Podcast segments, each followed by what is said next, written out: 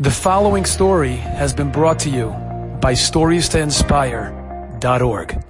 Heard an amazing story from Rav Avram Mordechai Malach. He said over Maisa as follows: Story goes that there were two girls who were in Shidduchim.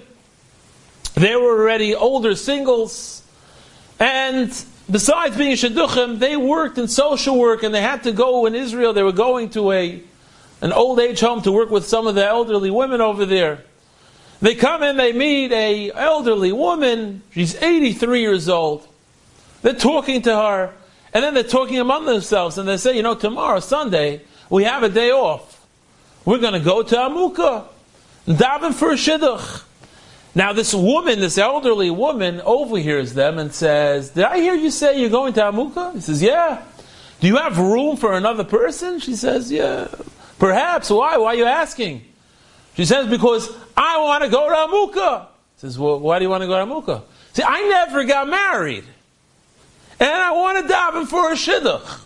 So these girls are listening to this and they're almost, they're plotting. She's 83 years old and she's going to Amuka to daven for a shidduch. He says, you really want to go? He says, yes. I want to go. I want to daven. So the girl said, okay, we'll take you. And so the next day, they're off to Amuka, and they're driving there, and the girls, you know, are, are, are you know, amazed by this woman.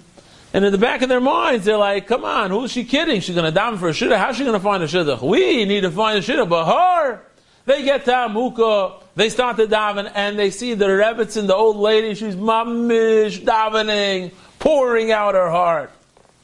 And after a while, finally, they go back home. They drop her off. A year passes, a year goes by, and they decide, you know, let's visit that old lady in the nursing home.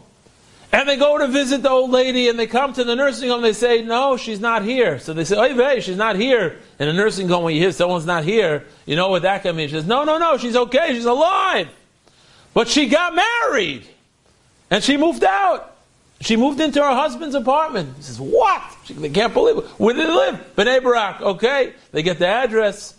They go to Bnei Brak.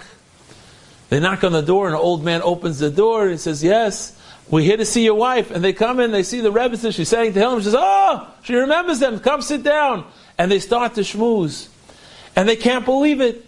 And she says, You got married? Can't, what happened? She says, Well, my husband, well, this, this man who I married, you see, he had lost his, his wife. And the children were arguing where he's going to live. He's going to live by me, he's going to live by you. And then he said, No, you know what? I'm going to move into the old age home. I don't want anyone to fight over me. I'm going to old age home. And while he was there, someone said, Hey, this would be a great shidduch for me, she said. And so the shidduch was made. And then I moved into his apartment in Bnei Brak. The girls asked the Rebbe, you know, how is it that we daven and you daven, and you daven, you were answered, and we weren't. We're still single.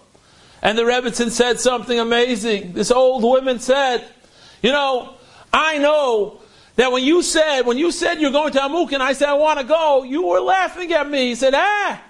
Come on. And I knew that, and it hurt me. And while we were going, I realized I have nothing in my life.